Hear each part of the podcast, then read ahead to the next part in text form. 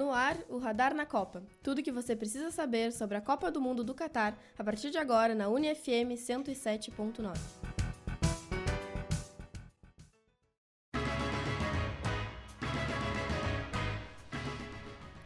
Boa tarde, ouvintes da UniFM 107.9. Agora são 2 horas e 2 minutos, faz 30 graus em Santa Maria.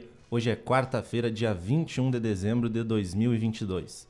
Está começando o Radar na Copa, programa do Radar Esportivo produzido e apresentado por estudantes de comunicação social, que vai ao ar todas as quartas-feiras, das 2 às 3 horas da tarde, para falar sobre Copa do Mundo. Depois de dois meses, chegamos no último programa sobre a Copa e hoje estamos aqui para fechar com chave de ouro. Vamos debater sobre a grande final entre Argentina e França, as zebras e surpresas do torneio e mais curiosidades sobre o maior evento esportivo do mundo. Eu sou Antônio Oliveira e vou mediar o programa de hoje. Na mesa tenho meus colegas José Vitor e Bruno Vargas, que debatem aqui comigo. Boa tarde, José, tudo certo? Boa tarde, Antônio. Boa tarde, Bruno. Boa tarde, ouvintes da UniFM. Tudo certo, tirando, tirando o fato de ter acabado a Copa do Mundo, a gente tá sem nenhum jogo para olhar na TV, tá, tá tudo certo, sim. É, realmente essa parte é muito triste mesmo. Boa tarde para ti também, Bruno. Tudo bem contigo? Boa tarde, Antônio. Boa tarde ao José aqui na mesa. Boa tarde a todo mundo que está em casa nos ouvindo. É, claro que a Copa ter acabado é um fato triste, mas mais triste que isso é a gente estar tá fazendo o nosso último programa do Radar na Copa, muito maior que a Copa do Mundo, mas ainda tem muita coisa para falar, muita coisa da Copa e vamos junto nessa. Bom, é isso aí. Então, para nossa tristeza, a Copa do Mundo chegou ao fim. Foi um mês repleto de futebol, foi ótimo para a gente poder comentar cada detalhe aqui no radar. Depois de oito programas, a gente finalmente tem a seleção vencedora, que foi a Argentina, que se consagrou tricampeã mundial. Aqui no, no, nosso elenco do radar, todo mundo acreditava no Hexa, com exceção dele, o nosso técnico José Quartiero, que falou desde o início que a Argentina ia ser campeã. E bom, acertou, foi o único. Então, para a gente começar, uh, não existe forma melhor de, de, começar o programa do que comentar sobre essa final uh, histórica que a gente teve entre Argentina e França. Queria saber de vocês dois o que, que vocês acharam desse grande jogo. Olha, Antônio, é uma, acho que resumindo em uma palavra é espetacular. A final teve tudo que, que todo mundo pensa que tem que ter uma final, né? Principalmente Copa do Mundo, teve emoção do, do começo ao fim. Todo mundo achava que que depois do primeiro tempo estava finalizado o jogo. A Argentina muito superior no primeiro tempo, abriu 2 a 0 e a França achava que estava, sei lá, na fase de grupos talvez, mas ressurgiu de uma maneira que tem um jogador ali muito diferente na França. Então foi uma final espetacular. É, claro, é, acho que foi um jogo incrível, né? Para muita gente a melhor final de Copas do Mundo. É, eu estava aqui na última quarta, na quarta anterior a essa, e exaltei um, um, uma pessoa e hoje tem que fazer isso de novo, que é o Scaloni. Não teve medo de mudar, trocou, é, entrou com sete formações diferentes em sete jogos. Começou diferente com o Di Maria, que era um jogador machucado, é, mas acabou dando certo, né? O Dembele foi mal, fez o pênalti. É, então tivemos um grande jogo. Realmente já começou vencendo a Argentina por ter o Scaloni no banco. Foi melhor na tática e claro, né, quando tem Messi, por mais que o Mbappé estivesse inspirado, é, fez três gols, mas o Messi é o maior do, do mundo atualmente, talvez o maior de todos os tempos. Uh, então, assim, acredito que a Argentina tenha feito um grande jogo, um jogo na verdade esperado. Para mim, a França, que deixou a desejar, foi abaixo, tirando, claro, o Mbappé que entrou no jogo no final e mudou a cara do jogo, fez três gols, é, tirando talvez o Pamecano, que vinha uh, mal, e aí voltou para essa partida que também fez um grande jogo. Acho que a França deixou a desejar e acabou ficando com o vice-campeonato. Como o Bruno falou, uh, que a Argentina trouxe diversas uh, formações durante o campeonato, eu acho que um jogador em destaque nessa final, além do Messi, obviamente pelo lado da Argentina, é o Di Maria, né? Uh, pelo menos eu não esperava ele na, nos 11 iniciais e ele começou de uma maneira espetacular, anulou totalmente o Dembélé, uh, sobre aquele pênalti ali. É um pênalti meio mandrake, é um pênalti de Libertadores.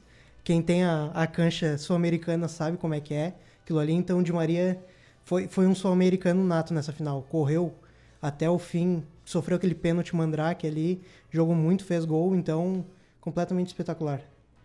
É, então Falando mais sobre a Argentina, né? A Argentina estava com o jogo ganho, até os 80 minutos de partida, fazia uma partida espetacular, digamos assim, dois gols no primeiro tempo, maior posse de bola, maior número de finalizações. Mas do nada o Mbappé vai lá, empata o jogo, aí na prorrogação eles voltam ao placar, o Mbappé empata novamente. Queria que vocês me dissessem o que, que aconteceu com a Argentina para deixar a França buscar esse placar duas vezes, principalmente no, no tempo regulamentar, né? O jogo estava ganho ali e a França tira dois coelhos da cartola, empata o jogo. O que, que aconteceu? É, é, como tu falou, a gente tinha o Mbappé espetacular. Acho que não teve nada que a França fez de errado. É, claro, a gente teve, por exemplo, o primeiro chute a gol com 70 minutos pelo lado da França, que foi o Mbappé. Então acho que realmente um dos melhores do mundo, uma das promessas a pegar a coroa do, do Messi, que é o Kylian Mbappé, entrou no jogo, começou a ter espaço.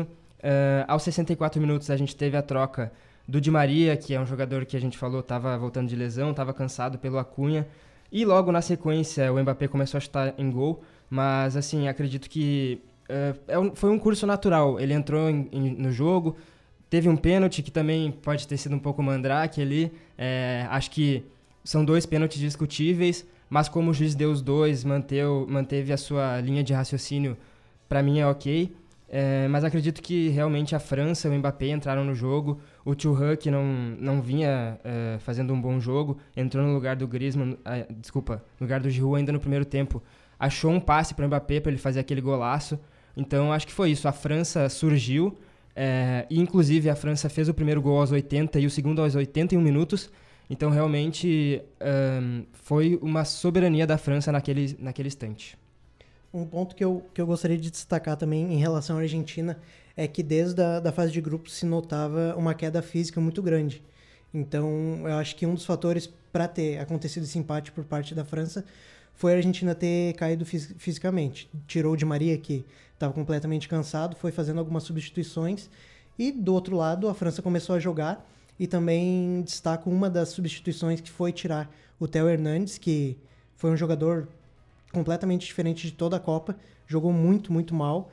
Aí ele colocou o Camavinga ali na, na lateral esquerda, meio que uma improvisação, e deu um jeito na França. Ali a França realmente começou a jogar e o Mbappé surgiu de vez. Ali a gente viu o que para mim é o, é o maior potencial do Mbappé. O que ele sabe jogar realmente fora do campeonato francês é o que ele jogou nessa final. É, é, falando sobre essa questão física, é bom mesmo a gente analisar, porque a Argentina, durante os 90 minutos iniciais, trocou uma vez só, como a gente falou, de Maria pelo Acunha. Enquanto isso, a França, é, logo no primeiro tempo, fez duas trocas, trocou o Dembélé e o Giroud. É, na segunda etapa, aos 71 minutos, botou o Camavinga, botou o Coman, deu uma cara nova ao time, o Coman entrou muito bem. É, claro, errou o pênalti, mas durante o jogo foi muito bem. Então, realmente, essa questão física uh, foi sentida. A Argentina penou no final, a França cresceu. E aí a gente viu que teve o que teve, né? O 2 a 2 e a prorrogação. E um, um, outro ponto também é a questão psicológica, né? Eu acho que a Argentina realmente foi pro intervalo já achando que, que o jogo estava ganho, porque a França estava irreconhecível e no final ali do, do tempo regulamentar, aos 90 minutos, os zagueiros da Argentina estavam desesperados e o Mbappé estava tava louco para fazer mais um gol ainda nos 90 minutos. Me parecia que o Scaloni ele colocou um, o Pezela para aumentar a estatura do time na bola aérea, só que o maior perigo foi foi a bola por baixo. O Mbappé driblava todo mundo e os zagueiros começaram a se desesperar ali. Então eu acho que assim, no final do primeiro tempo a Argentina estava muito tranquila, mas no final do segundo tempo eu acho que a Argentina estava torcendo para que viesse a prorrogação de vez. Bom, no, no, último programa foi comentado aqui na mesa sobre o erro do agora ex-técnico da seleção brasileira, o Tite, na cobrança das penalidades. O Tite ele opta por deixar o Neymar como o último batedor, né, o, o craque da seleção brasileira. Nessa final a gente viu uma coisa muito diferente, tanto no lado da França quanto no lado da Argentina, que foi o Messi o Mbappé, os craques, né, seriam os primeiros a bater, dando, digamos assim, uma tranquilidade para os outros. Queria ouvir de vocês o que, que vocês acham. Vocês acham que o Tite acertou nisso? Ou vocês preferem essa decisão que foi feita pelo Scaloni e pelo Deschamps, de colocar o craque como o primeiro a bater? Olha, para mim foi, foi um dos maiores erros.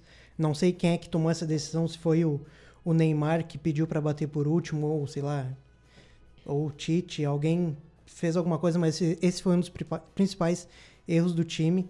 Uh, tem que bater, o melhor tem que bater primeiro. Estatisticamente, isso já foi comprovado. O Fantástico trouxe alguns anos atrás que o, o, primeiro, o time que começa batendo, em 60% das vezes, vence a disputa por pênaltis e, consequentemente, quem bate primeiro geralmente bate com o melhor jogador. Então, se o Brasil tivesse batido com o Neymar, provavelmente teria feito gol e talvez a, a história seria diferente. É, uh, eu concordo que o Neymar deveria ter começado. Claro que aqui a gente vê os principais uh, jogadores começando batendo tanto em Argentina quanto França. E um dos lados deu certo, no outro deu errado, assim como foi Brasil e Croácia. Talvez se o Brasil tivesse chegado até o quinto pênalti e tivesse encerrado a cobrança passando de fase com o Neymar batendo, a gente tivesse aqui falando que foi uma decisão acertada. É, mas é, é, difícil falar. Uh, acredito que, apesar dessa questão de começar com os principais jogadores, tem muito o quesito mental. A gente viu o Emiliano Martinez, que é um jogador uh, um, um goleiro que defende pênaltis, tem isso como sua principal característica. Na hora da, da, cobrança do Chouameni, pegou a bola, jogou para longe, desestabilizou o jovem jogador, que inclusive errou, defendeu um pênalti, algo que a gente não viu o Alisson fazendo. Então, assim, realmente a questão mental é muito importante. Inclusive, isso foi falado no último programa, é, pela forma como o Neymar bate o pênalti. A gente viu contra a Coreia, quando ele cobrou, o goleiro da Coreia ficou estirado no chão, não conseguiu nem para a esquerda nem para a direita. Realmente deu tela preta no goleiro. É, tu abrir uma cobrança uh, sendo muito superior ao goleiro adversário é algo que mexe com ele e que podia ter levado o Brasil para uma, uma vitória e para continuar na, na Copa do Mundo, né? Outro ponto interessante que o Bruno trouxe é essa questão psicológica, que a gente viu muito o goleiro da Argentina fazendo na disputa de pênaltis, mas um fator também que, que tem que ser pontuado é que a seleção brasileira não levou psicólogos para o Catar. Então, acho que isso aí pesou muito, muito no, em toda a trajetória do Brasil lá no Catar. Uh, não, não entendo também o fator do, do Rodrigo ter sido o primeiro a bater na seleção brasileira. Ele que é um jogador reserva, então... Assim, são, são vários pontos que, resumindo, resumindo dá para a gente colocar... Ah, por que o Neymar não bateu primeiro? Mas aí a gente entende que tem muitas coisas por trás, então é, é bem complexo. É difícil da gente avaliar isso. Mas eu botaria o Neymar como o primeiro batedor. É, até pegando essa, essa fala do José que ele cita do, dos psicólogos, o próprio Emiliano Martinez, ele cita durante algumas partidas da Copa que ele, o, que ele teve apoio psicológico durante o torneio, né? Acho que foi na, nas quartas de final, jogo contra a Holanda, ele disse que antes desse jogo ele recorreu à psicóloga da seleção. Antes da final, ele cita também que ficou alguns dias sem dormir, então é muito importante esse tipo de auxílio, esse tipo de suporte que os jogadores têm. Mas falando então sobre o grande nome do torneio, né? Eu acho que a gente não pode ficar sem falar de Lionel Messi. Foi um grande torneio do craque argentino uh, por, por, inteiro, né? Marcando sete gols e três assistências em sete jogos. E no fim das contas, além do título, ele conseguiu o prêmio de melhor jogador do torneio, segunda vez que o Messi ganha esse prêmio. Acho que é meio unânime que o Messi mereceu esse prêmio, mas eu queria que vocês falassem um pouco sobre a Copa que o Messi disputou, que o Messi fez, que foi uma Copa perfeita, digamos assim. É, eu acho que o Messi é a cara dessa seleção argentina, né? Realmente, no primeiro jogo foi mal, inclusive a Argentina uh, perdeu, né? Quando o Messi vai mal, a Argentina perde, mas depois se recuperou ganhou durante os sete jogos cinco melhor em campo, sendo quatro deles na fase mata-mata. Ganhou em todos os jogos do mata-mata, né? Contra a Austrália, contra a Holanda, contra a Croácia e contra a França na final. Fez dois gols, uh, foi o principal jogador nos quesitos como gols, como foi falado. É, então, assim, realmente foi uma Copa incrível. Um jogador com seus 34 anos, dá para se dizer que caminhando para o final da carreira, mas correndo o tempo inteiro, participando o tempo inteiro, sendo decisivo, é, tendo feito, sendo o único jogador depois do Romário a ganhar uma Copa e ganhar melhor jogador. Então, assim, realmente para mim foi merecido. A gente tinha outros nomes é, na França também, como o próprio Mbappé, como talvez o Griezmann, que não foi tão bem nos últimos dois jogos, mas durante o resto da Copa foi muito bem, foi destaque mas realmente para mim não tinha como dar esse prêmio para outra pessoa. O Messi mereceu, o Messi é a cara da seleção campeã, sofreu, vibrou, gritou, chamou o time, então realmente foi merecedor. Essa para mim foi a, a versão mais argentina do Messi.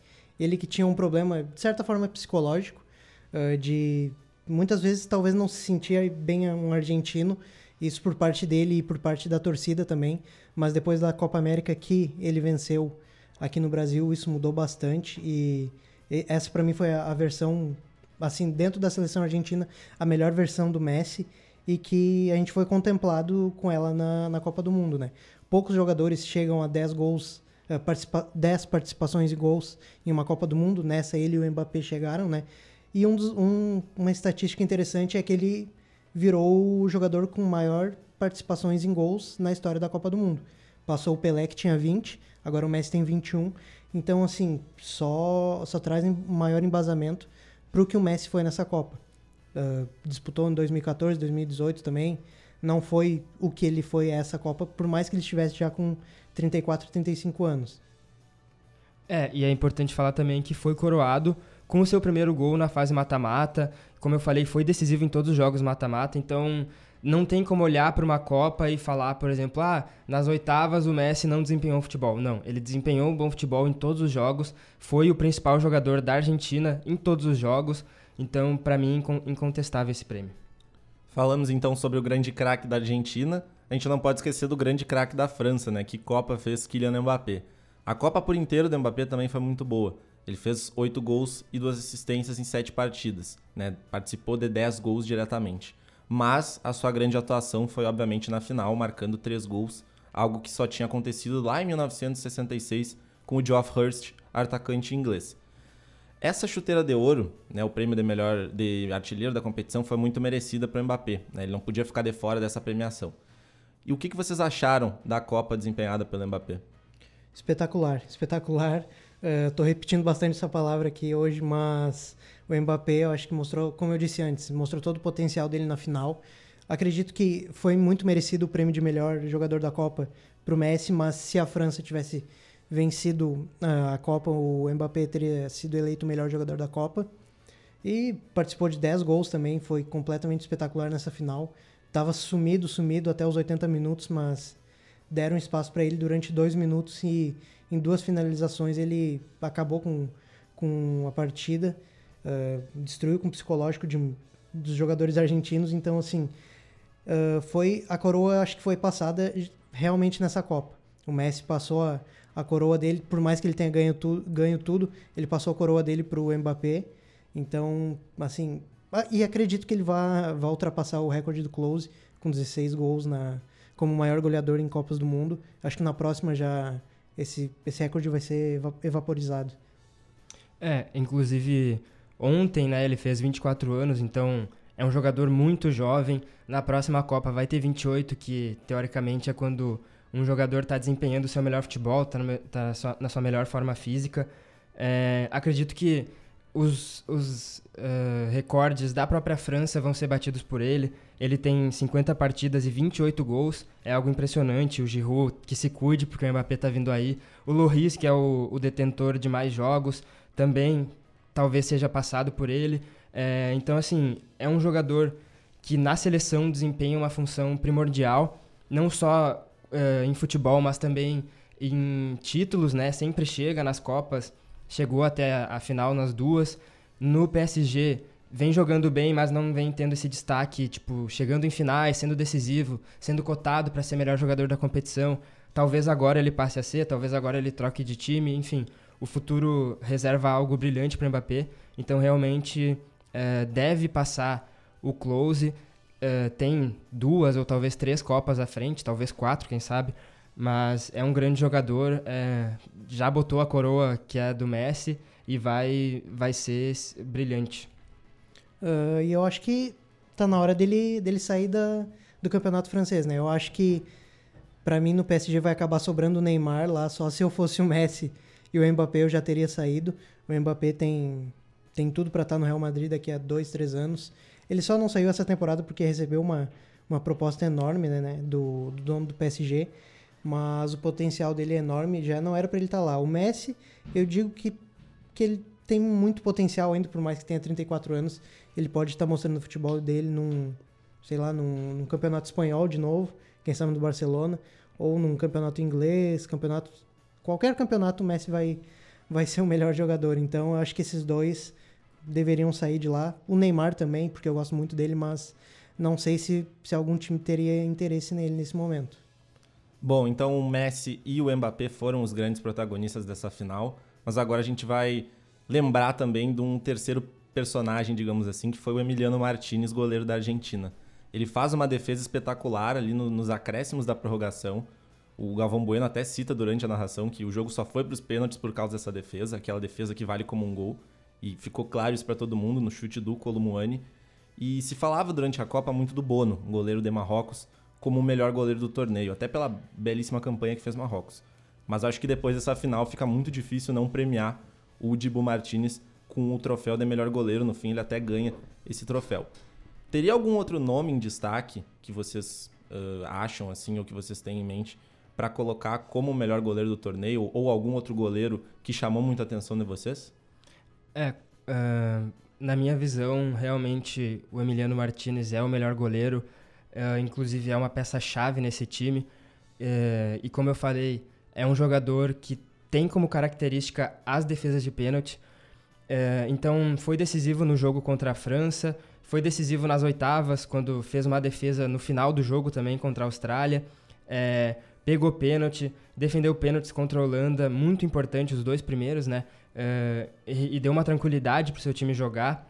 Uh, na minha visão, a gente tem outros dois nomes que precisam ser falados também, que fizeram uma grande Copa, que são os dois nomes da semifinal, os dois nomes que disputaram o terceiro lugar, que é o Livarovic, que inclusive entrou para a história da Copa, né? Defendeu três pênaltis contra o Japão nas penalidades, foi o terceiro goleiro da história a fazer isso.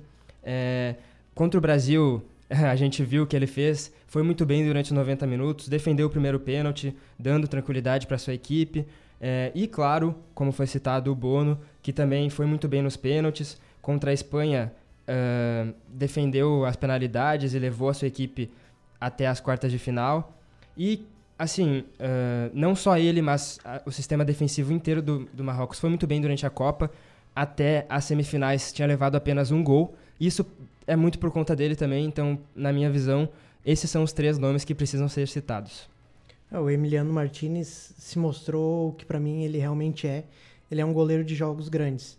Ele não é um goleiro espetacular em, sei lá, em jogos da Premier League, mas no momento que tu precisa dele, no momento decisivo, ele vai ser isso que ele foi durante a Copa. Ele é um goleiro que psicologicamente é, é imbatível. É, naqueles momentos ali dos pênaltis, ele foi completamente espetacular, foi decisivo para a Argentina. Eu acho que junto com o Messi ele foi o grande nome da Argentina. E eu destacaria outros dois goleiros, os mesmos do Bruno. É, e acredito que pelos mesmos motivos. O, o Livakovic da Croácia se destacou muito, principalmente contra o Brasil, que foi um bombardeio. E na, nas penalidades ele foi espetacular.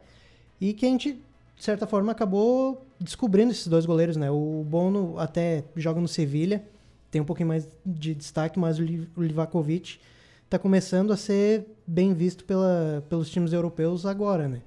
Mas, assim, são, são dois, três grandes goleiros. O Emiliano Martinez, para mim, não estaria na, na seleção da competição até a final, mas na final ele foi espetacular. Uh, eu li um comentário muito interessante, sim, que ele é, ele é um dos dez loucos que estão em volta de um gênio, que é o Messi. Então, assim, ele é um completamente louco. Durante as penalidades ali da final, a gente viu ele dançando a todo momento, a cada pênalti defendido. Então, ele, para mim, ele é o goleiro da, da Copa. É, e como o José falou, essa questão de ter um goleiro louco é, que vá ser decisivo, que vá sair é, correndo atrás de uma bola se precisar, é algo que para muitos é muito importante numa fase mata-mata. É algo que a gente não viu o, o Alisson sendo, por exemplo. Realmente foi um goleiro que no jogo contra a Croácia, quando a gente foi eliminado, uh, recebeu somente um chute e esse chute entrou. Uh, não acho que isso pese que ele seja ocupado pelo Brasil ter sido eliminado, não. Mas realmente, talvez se tivesse um goleiro maluco, um goleiro diferenciado, uh, o Brasil podia ter passado de fase, podia ter, ter outra história. Uh, enfim, só levantando uma bola aqui, gosto muito do Alisson, mas vejo ele como um. Não, não vejo ele como um goleiro igual Emiliano Martinez.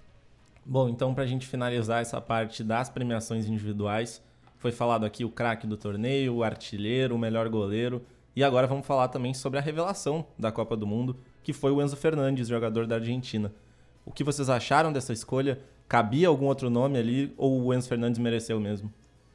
Foi, foi um bom nome escolhido. Foi, foi um dos jogadores que eu destacaria na Argentina que mudaram o, o jeito da Argentina jogar depois daquela derrota para a Arábia Saudita. Ele e o e Julian, Julian Álvares uh, mudaram bem o ânimo do time. O Lautaro saiu, porque o Lautaro estava muito mal. Então o Enzo e o Julian mudaram completamente a Argentina.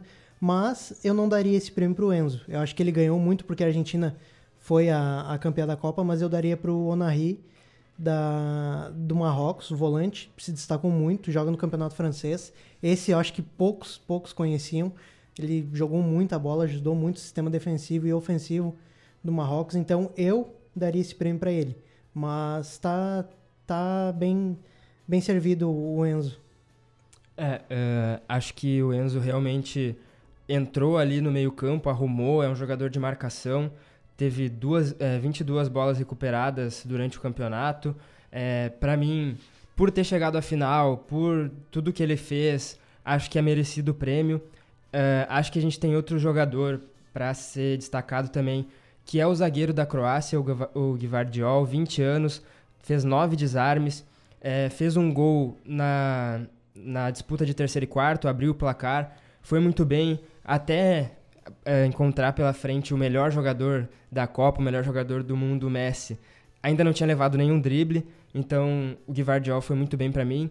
E outro jogador que não foi uh, tão bem, por ter enfrentado uma França, por ter sido eliminado, mas que tem que ser destacado, é o Bellingham, que é o jovem meio-campista da Inglaterra, apenas 19 anos, 16 desarmes durante a Copa, um gol, uma assistência talvez uh, o principal jogador dessa seleção, uh, eh, para mim, é, tem que ficar de olho para o futuro nesses três nomes. E foram três nomes que foram muito bem individualmente nessa Copa do Mundo. É, realmente a gente acabou vendo aí o surgimento de alguns jovens e revelações que têm um futuro brilhante pela frente. Além desses jogadores que foram premiados, quais outros que se destacaram durante a Copa vocês gostariam de destacar, então? Uh, e aí falando não só dos times da final, mas também olhando para a competição no geral? Quem que não pode faltar nessa seleção dos melhores da Copa do Mundo? É, na minha visão, é, olhando principalmente para quem não participou da SEMI, é, um jogador que teve muito destaque na primeira fase e que acabou não passando da primeira fase foi o Kudos, o meio-campista de Gana, fez quatro gols e deu duas assistências em três jogos, algo muito bom, principalmente por ser um jovem jogador. É, para mim, também deste grupo, mas que acabou passando, um outro meio-campista que tem destaque é o Bruno Fernandes. Deu três assistências, fez dois gols, foi muito participativo. É, é, e é assim, uma seleção com Cristiano Ronaldo, com outros grandes nomes. Ele se destacou e se destacou bastante. É, e outro que ficou, que perdeu né, para a grande campeã argentina, foi o meio-campista também. Eu gosto de meio-campista, o Gakpo que é um jogador jovem também, que tem que ser olhado. Três gols em três chutes apenas. Uh, ah, para mim, foi o melhor da Holanda. Inclusive, sem ele, a Holanda podia ter se complicado bem mais na fase de grupos. É, os três primeiros gols foram dele. Então, para mim, quem não participou da semifinal e foi bem foram esses. É, agora, falando um pouco da minha seleção do campeonato, é, eu vejo, claro, como a gente falou, o Emiliano Martinez. Na lateral, para mim, o Hakimi foi o melhor não vejo ninguém nem disputando com ele ali uma vaga. Na zaga, a gente tem jogadores que eu já citei aqui, o Pamecano e o Guivardiol. E como foi falado pelo, uh, pelo José, o Theo Hernandes, que fez uma Copa incrível e na, na final sentiu o peso, não foi bem. No meio, no meio campo, junto com o Onari ali, que foi citado, quem abre o meu meio campo é o Amirabat, que é o número 4 de Marrocos. Aí a gente tem Enzo Fernandes e Modric, dois opostos, né? O Enzo com, 20 anos, com 21 anos, começando a sua carreira, e o Modric com 37, já indo pro final, é, já jogou seu último jogo pela seleção. E aí no ataque, Griezmann, Messi e Mbappé. Não sei, acho que eu não preciso falar muito, né? Só, só citar os nomes. E para mim esses foram os principais jogadores, os 11 que, que melhor jogaram na Copa. Entre os, os jogadores assim, que eu destacaria que não, não avançaram para semifinais, tem dois. Um que o, que o Bruno destacou é o Bruno Fernandes. Uh, achei que foi o, o, principal jogador de Portugal. diversas assistências e gols. E outro que eu destacaria é o Saka, da Inglaterra. Uh, se portou muito bem, acho que foi o principal jogador junto com o Kane e o Bellingham. Foi um, um jogador que eu acho que assumiu de vez um, um, lugar na titularidade ali da, da seleção da Inglaterra. E eu também fiz a minha, a minha seleção, meus 11 melhores, bem parecida com a do, com a do Bruno. Uh, começando no gol, eu trouxe o Martinez da Argentina, como eu disse, a final pesou muito para ele. Uh, Hakimi do Marrocos, o Pamecano e Gvardiol. Theo Hernandes da França, foi muito mal na, na final, mas o restante da competição ele foi muito bem quando assumiu a vaga do irmão dele, né? Imagina a cabeça dessa família como não tava. Uh, trouxe na volância o Onari de Marrocos, Griezmann como meio campista e o Modric. Ah, e o Bruno Fernandes também, eu fiz um 4-4-2 tradicional. E aí no ataque eu coloquei o Messi e o Mbappé. Como técnico eu coloquei o Scaloni e o Regrag de Marrocos. E eu trago alguma menção honrosa aqui a jogadores que a gente acabou comentando já, que é o Bono e o Livakovic, ao Sais, zagueiro de Marrocos, Amrabat, volante de Marrocos, o Saka, o Giroud da França e Julian Álvares da Argentina. Perfeito. A gente acabou vendo aí grandes craques nessa Copa, então essa seleção tinha espaço para bastante gente, mas legal que ficou bem parecido. Acho que a maioria das pessoas também viu isso durante o torneio. Agora, saindo um pouco da, da grande final, a gente tem que falar também do terceiro lugar, que aconteceu no sábado. E teve frente a frente Croácia e Marrocos, times que se enfrentaram na fase de grupos. Né, o jogo na fase de grupos meio morno, 0 a 0 Esse foi mais agitado, terminou 2 a 1 para a Croácia, que conquistou a medalha de bronze. Qual comentário de vocês sobre essa partida? Olha, foi um, foi um jogo totalmente diferente da, da fase de grupos. Totalmente diferente. Eu acho que eu queria muito que Marrocos tivesse ganho esse terceiro lugar. Marrocos ganhou um apreço, uh, acho que da população mundial uh, inteira. Uh, a torcida deles espetacular, o time estava muito bom, muito bem treinado. Então eu preferi que Marrocos tivesse ganho. Mas não tem como não dizer que a, a Croácia não, não mereceu, né? Em 2018 chegou no segundo lugar Agora deu uma queda, mas tá em foi em terceiro lugar nessa Copa. Então, assim, foi um jogão. Uh, o terceiro lugar, que geralmente é, um, é uma disputa que tem muitos gols. Então, saíram três gols. Foi um, um jogo bem disputado, foi bem interessante esse jogo. Mas que o terceiro lugar ele sempre fica ofuscado pelo, pelo título, né? Por mais que seja um dia antes, o pessoal já está com foco lá no, no jogo do título. Mas foi um, um grande jogo. Acho que deu para coroar bem essas duas equipes que tiveram grandes destaques durante a competição. É, é foi um jogo diferente. É importante citar que teve muita gente que criticou uma disputa de terceiro lugar, não via muito sentido, mas acho que aquela cena do Modric beijando a medalha e comemorando muito esse terceiro lugar é, prova o contrário, prova que é um, algo importante para quem torce, né, para quem é daquele país, para quem está jogando, enfim. É, e falando do jogo, foi um jogo inusitado, diferente. A Croácia entrando sem o Brozovic, entrando com o Kovacic e o Modric fazendo uma linha mais defensiva. O Kramaric, que é um, um jogador uh, de ataque, um 9 fazedor de gols, fazendo o meio campo. A gente teve o Orsic começando um jogo como titular, que inclusive fez um golaço. Então eu achei tanto a Croácia quanto o Marrocos tentando algo diferente, trazendo times diferentes. É, no lado do Marrocos a gente teve uh, o Onari, que foi citado aqui, começando no banco, é, o principal jogador, talvez, é, um dos, né? Começando no banco, a gente teve uma formação diferente. Enfim, foi um jogo atípico, foi um jogo bom, foi um jogo importante que preparou a gente para a grande final, né? Para aquele grande jogo. Acho que, que é um jogo que deve ser é, comentado e comemorado porque foi uma boa partida.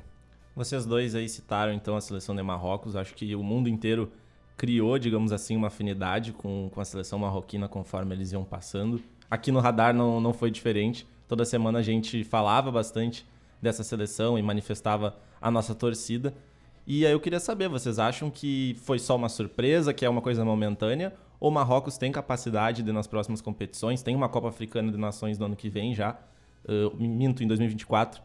E tem Copa do Mundo em 2026. Vocês acham que essa seleção pode incomodar, pode talvez beliscar um título, chegar longe? Ou vocês acham que é uma coisa mais momentânea? É, é difícil a gente falar como que vai chegar uma seleção daqui quatro anos. Acho que essa Copa Africana é muito importante para a gente ver isso. Uh, é uma seleção que vai ter algumas renovações. A gente tem o, o zagueiro, o Sainz, com 31 anos, o jogador mais experiente. O Bono, o Bufal e o Zinchenko, Zinchek, que são jogadores uh, titulares com 29 anos, podendo estar na outra Copa ou não. É, a gente tem uma base muito boa nesse time, que é uh, os jogadores entre, entre 24 e 26 anos. O Aguerd, que é um, um zagueiro que jogou muito bem enquanto esteve, enquanto pôde jogar, né? Se lesionou, acabou não participando da fase final.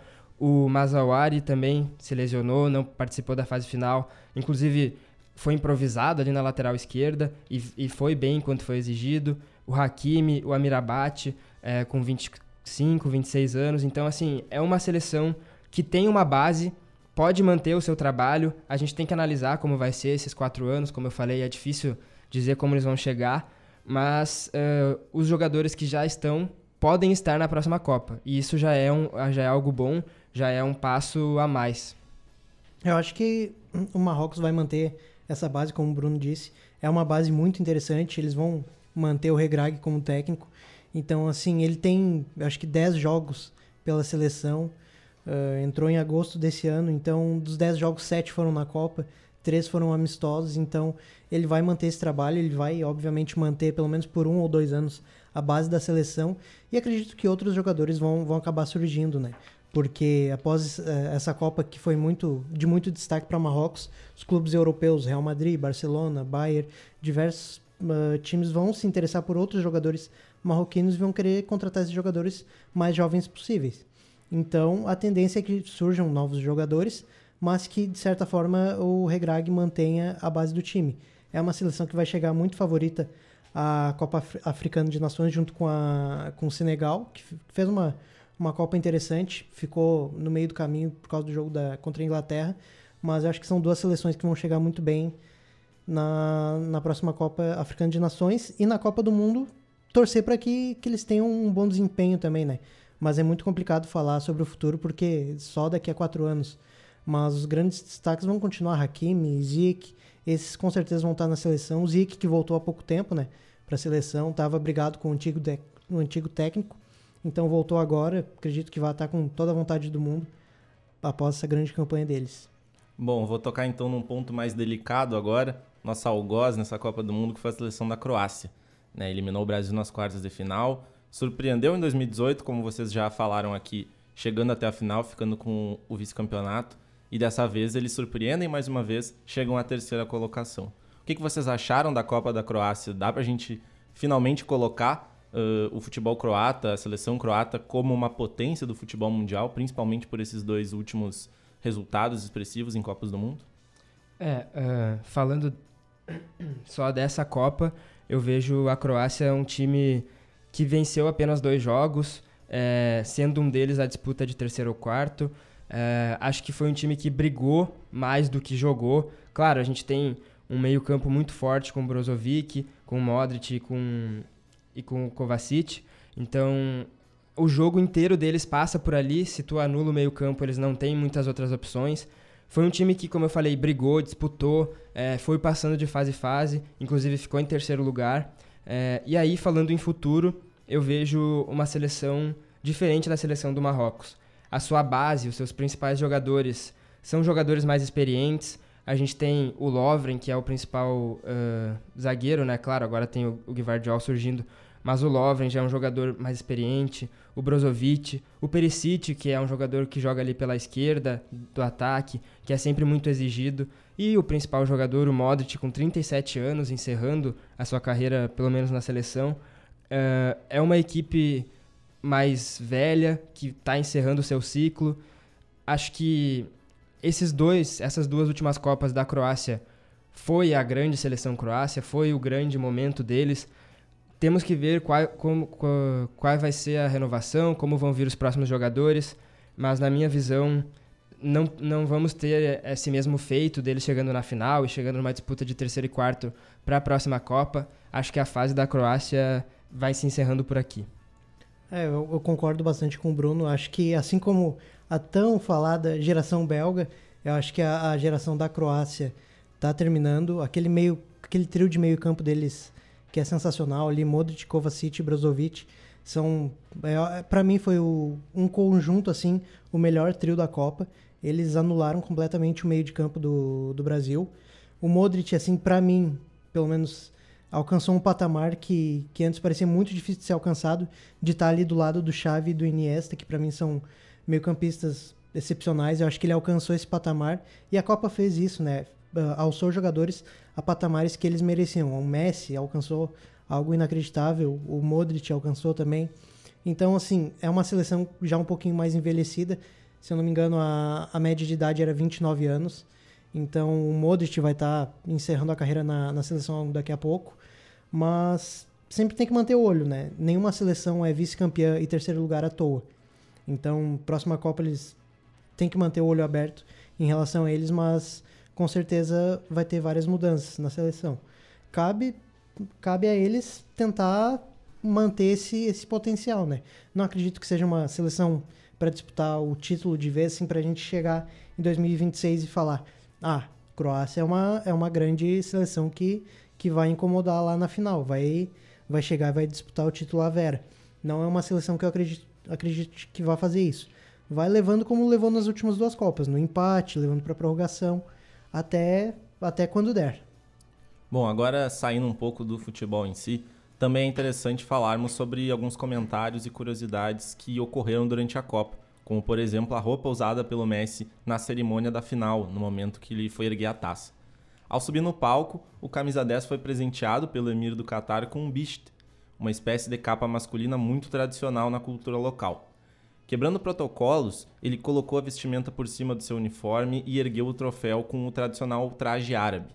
A roupa ela é normalmente usada em ocasiões especiais, como casamentos, por cima da túnica, o que gera um grande símbolo para a ocasião.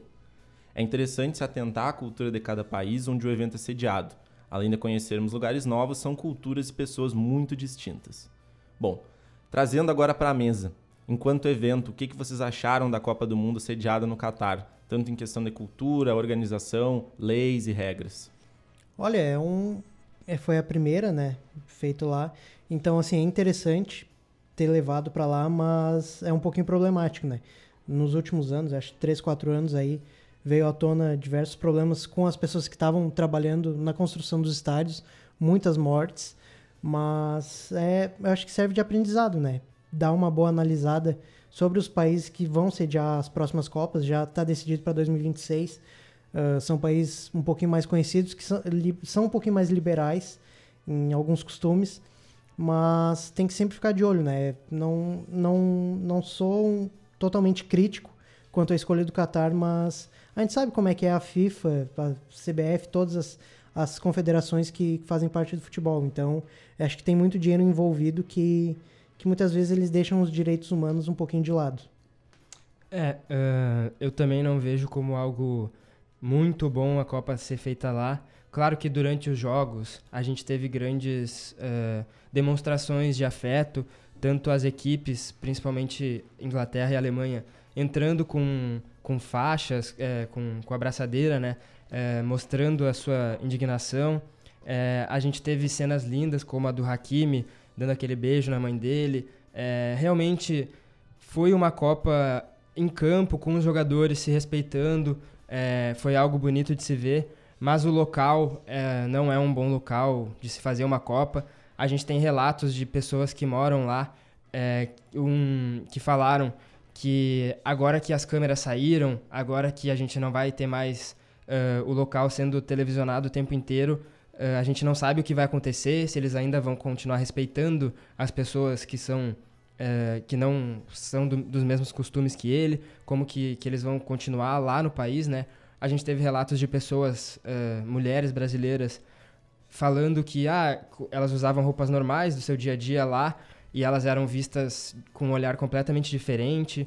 É, então, assim, acho interessante a gente dar visibilidade ao problema que o país tem, é, a gente mostrar é, a cultura, outras culturas, mas não acho interessante a gente dar esse prêmio, que é sediar uma Copa do Mundo, para um lugar com, tão fechado e com uma cabeça tão antiga, retrógrada como é a deles. E também trazer uma questão que teve a Copa, mas, assim, pelo menos de longe para mim, né? Não teve aquele clima de Copa. Aquele clima que teve em 2014 aqui no Brasil, teve um pouquinho na Rússia, porque, assim, uh, o principal fator, eu acho que a venda da, de bebidas alcoólicas que, que move um pouquinho os torcedores fora do estádio. Então, isso aí acho que matou um pouquinho o clima de Copa, que a gente é, tem muito costume de ver, as torcidas enlouquecendo, gritando a todo vapor. Muitas vezes isso aí era um pouquinho um pouquinho parado lá no Catar, muito porque as pessoas tinham medo, né? Não sabiam bem como que era no Catar. A polícia é bem rígida lá, tanto que saíram alguns alguns vídeos de alguns brasileiros que se arriscaram a beber, foram não foram levados presos, mas foram levados para uma salinha lá e de certa forma tiveram uma conversa um pouco séria com, com as autoridades lá. É, em questão de futebol também, é, a, o, o local, o time local, o Qatar, não apresentou um, bom futebol, um futebol à altura, fez a pior campanha de todos os tempos, não fez nenhum ponto, perdeu o primeiro jogo, algo que não, nunca tinha acontecido também. É, a gente viu, no, principalmente no primeiro jogo, quando o Qatar perdeu para o Equador, os shakes levantando e saindo, a gente viu aquela cena do estádio em parte vazio, algo que não é normal das Copas. Então, a apresentação deles é, em campo e fora de campo nos estádios também não foi algo que acrescentou, que engrandeceu o nosso esporte. Agora, sobre a próxima Copa, né, a próxima Copa do Mundo vai ser sediada em três países: Estados Unidos, México e Canadá. Desses três países, dois deles já sediaram o torneio: o México e os Estados Unidos. O tricampeonato brasileiro veio no México em 70, o Tetra veio em 94 nos Estados Unidos. E aí agora eu vou fazer aquela pergunta que é feita desde 2002. Dá para o Brasil sonhar com Hexa na próxima Copa? Olha, é... acho que o que move o brasileiro é o sonho, é essa energia, é o tu querer, tu sentir a Copa, tu sentir o Hexa, realmente é, é algo único. É... sempre que o Brasil entra em campo, a gente espera um Hexa, então sim, dá para sonhar. É, claro que a gente precisa de muitas mudanças, tanto nos jogadores quanto é, na questão técnica, né? O Tite já, já declarou que vai sair, a gente está à procura de um novo técnico. É, então, assim, falando em futebol, em egos, a gente precisa de mudanças. É, nessa, nessa Copa, para mim, os principais pontos que precisam ser mexidos para as próximas são as laterais, que os quatro podem sair, podem se despedir da seleção. E a gente tem renovação. Na esquerda, a gente tem grandes nomes, Caio Henrique, que vem fazendo um gran, uh, uma, uma, grande campeonato lá no Mônaco. A gente tem o próprio Luan Cândido aqui. A gente tem o Arana, que podia ir para a Copa e acabou se machucando. É, na minha visão, inclusive foi algo comentado no último programa, a gente precisa de mais jogadores que vistam a camisa 10, que armem o jogo, que tenham esse, essa visão diferente para o campo, né? Que levantem a cabeça e saibam o próximo passo que eles vão tomar.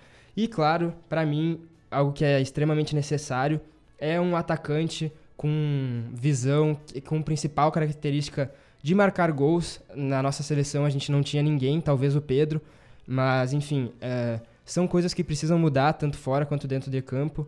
Mas claro, é o Brasil, é o maior campeão, o sonho continua vivo e o Hexa já é realidade. Capaz, não é realidade, mas a gente pode sonhar sim. É, o Brasil, o Brasil sempre chega como, como uma das favoritas, né? A Copa do Mundo, então não tem como negar isso. Mas vai ter que ser muito bem trabalhado, principalmente por parte de ter um técnico. O Brasil, no momento, está tá sem técnico, né? Tem alguns nomes sendo especulados. Então, primeiro acho que tem que definir isso para depois seguir em frente e ver alguns jogadores. Porque alguns já vão estar tá um pouquinho mais velhos, caso do Casimiro e do Neymar, vão estar tá com 33, 34 anos vão estar surgindo alguns outros nomes.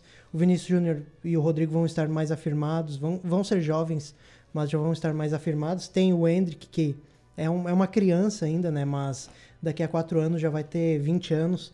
Então é, um, é uma possível esperança. E o Brasil, olha, como o Brasil já ganhou nos Estados Unidos, então assim, já é totalmente hexa. Vai chegar lá. Eu quero muito que, que essa final seja no México, no Estádio Azteca, porque é um estádio histórico lá ia ser muito bonito a, a final sendo lá, mas vamos esperar, né? Torcer para que esse Hexa finalmente chegue. É, e como foi falado aqui, a próxima Copa é só daqui quatro anos. É, a gente vai ter tempo para trabalhar. Acho que por mais que é, essa última Copa que se encerrou agora, o Brasil tenha desempenhado o futebol bem abaixo, bem uh, fora do esperado pelos torcedores. Não é momento de fazer terra arrasada, não é momento de uh, queimar jogadores como o Bruno Guimarães, que foi bem mal nessa Copa, mas é um jogador jovem, 25 anos, ainda tem muito para entregar. O Rafinha, que também foi um pouco abaixo, mas estava uh, tendo a sua, a sua primeira grande experiência, né, jogando pela seleção. Uh, claro, o Vini Júnior, que foi muito bem, o Martinelli, que entrou bem e que deve ter sequência. Então, não é momento de, de queimar jogador, não é momento de achar que está tudo errado, porque não, tem muitas coisas que devem mudar, mas tem muitas coisas que estão acertadas e que a gente precisa caminhar, manter e prosperar e pegar esses frutos na próxima Copa, né? O Brasil já está há tempo sem ganhar, a última vez foi com o Ronaldo, é, em 2002, então a gente precisa de um sangue novo, precisa de de uma garra, de uma vibração dentro de campo, que foi algo que faltou muito nessa Copa.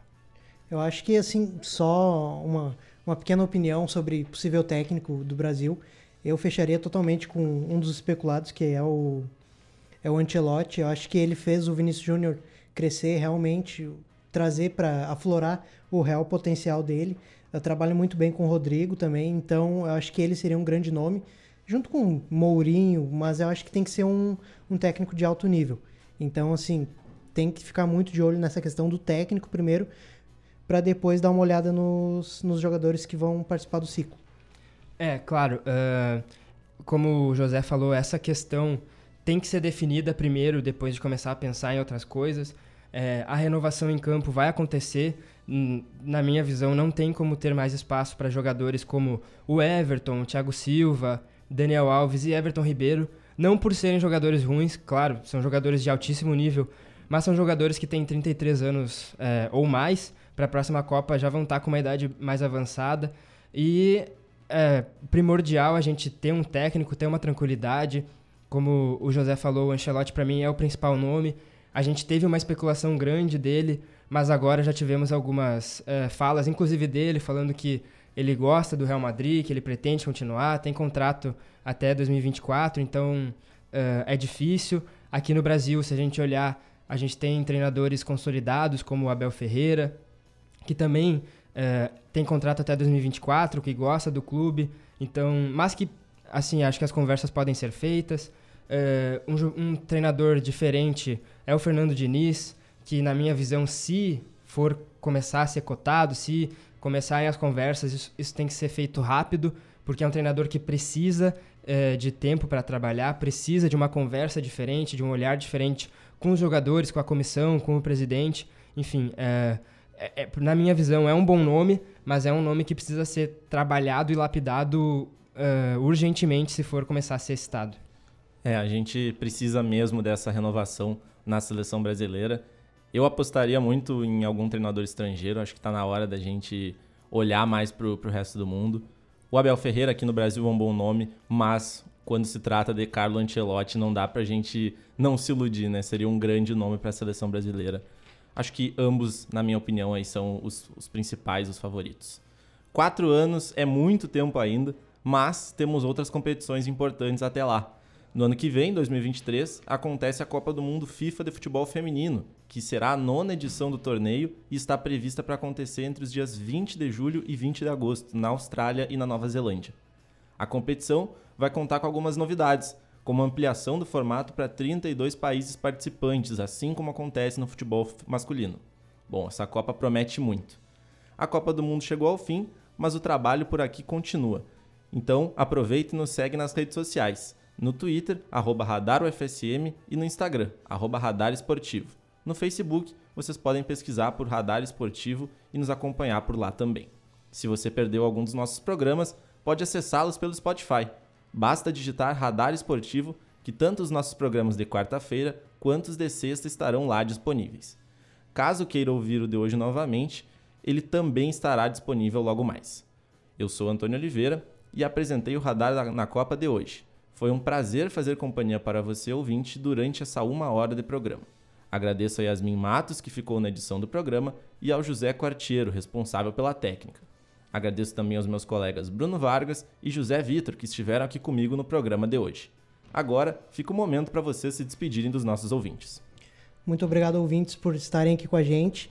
É uma pena que esteja acabando o nosso programa sobre Copa do Mundo, né? E infelizmente, por não estarmos comemorando o Hexa nesse momento, acredito que a gente ia estar comemorando muito ainda. Não sei como a gente ia estar nesse programa, mas íamos estar muito felizes. Mas, de qualquer forma, agradeço a, aos ouvintes por estarem acompanhando o nosso programa. Sexta-feira tem mais, em outro formato. E é isso, gente. Muito obrigado.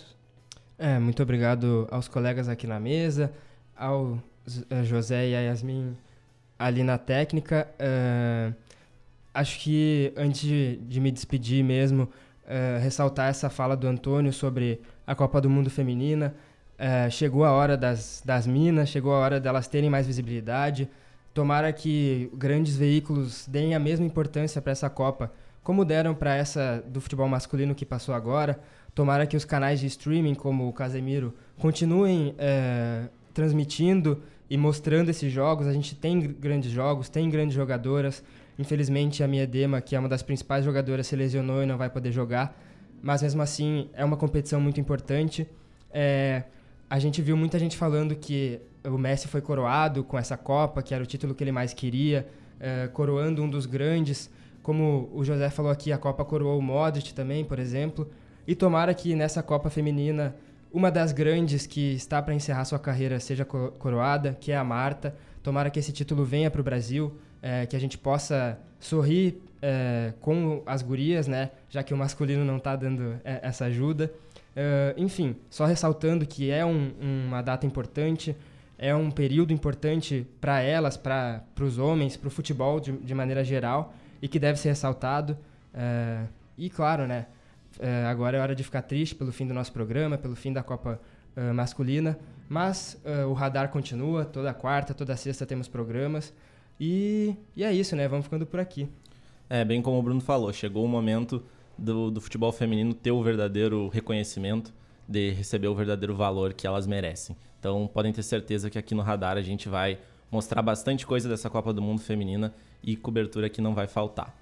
Lembrando então que nas próximas semanas o nosso programa de quarta-feira continua, mas agora com um novo formato, o Radar na Rodada, que vai trazer notícias e opiniões do esporte local, nacional e internacional para você ouvinte. Boa semana a todos e até mais.